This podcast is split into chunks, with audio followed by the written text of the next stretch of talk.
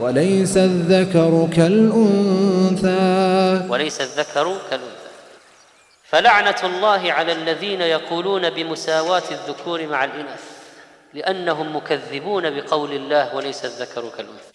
ونسأل الله أن يأخذهم أخذ عزيز مقتدر الذين ينادون بالمساواة بين الجنسين لأنهم من جنود إبليس ومن أهل الباطل المكذبين بالشرع. المعاندين للدين الذين يضادون الله في حكمه. فإن الله قال وليس الذكر كالأنثى فكيف تجوز المساواة بين الجنسين؟ والله فاوت بينهما. أليست دية الذكر ضعف دية الأنثى؟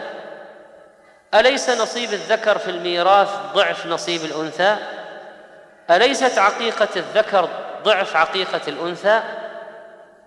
أليس هناك أحكام كثيرة متعلقة بالذكر تختلف عن الأنثى؟ فكيف يريدون المساواة بين الجنسين؟ ويقولون إن ديننا ظلم المرأة لأنه لم يسوم بها لم يسوها مع الرجل الذكر وهضمها حقها. ألا يعلم من خلق وهو اللطيف الخبير؟ هو الذي يعلم تركيبة الإناث وتركيبة الذكور وما يصلح لكل من الجنسين؟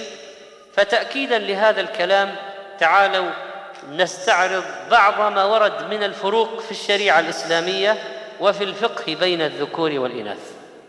في مسألة الطهارة يغسل أثر بول الصبية التي لم تأكل الطعام بينما ينضح أثر بول الصبي الذي لم يأكل الطعام.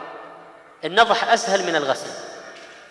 ثانيا الختان في حق النساء مكرمة وفي حق الرجال مؤكد واجب. ثالثا لا تحلق المرأة شعر رأسها لحاجتها إلى التجمل والتزين. لا يجوز للمرأة أن تحلق رأسها إلا لضرورة بينما الرجل يحلق رأسه في الحج والعمرة.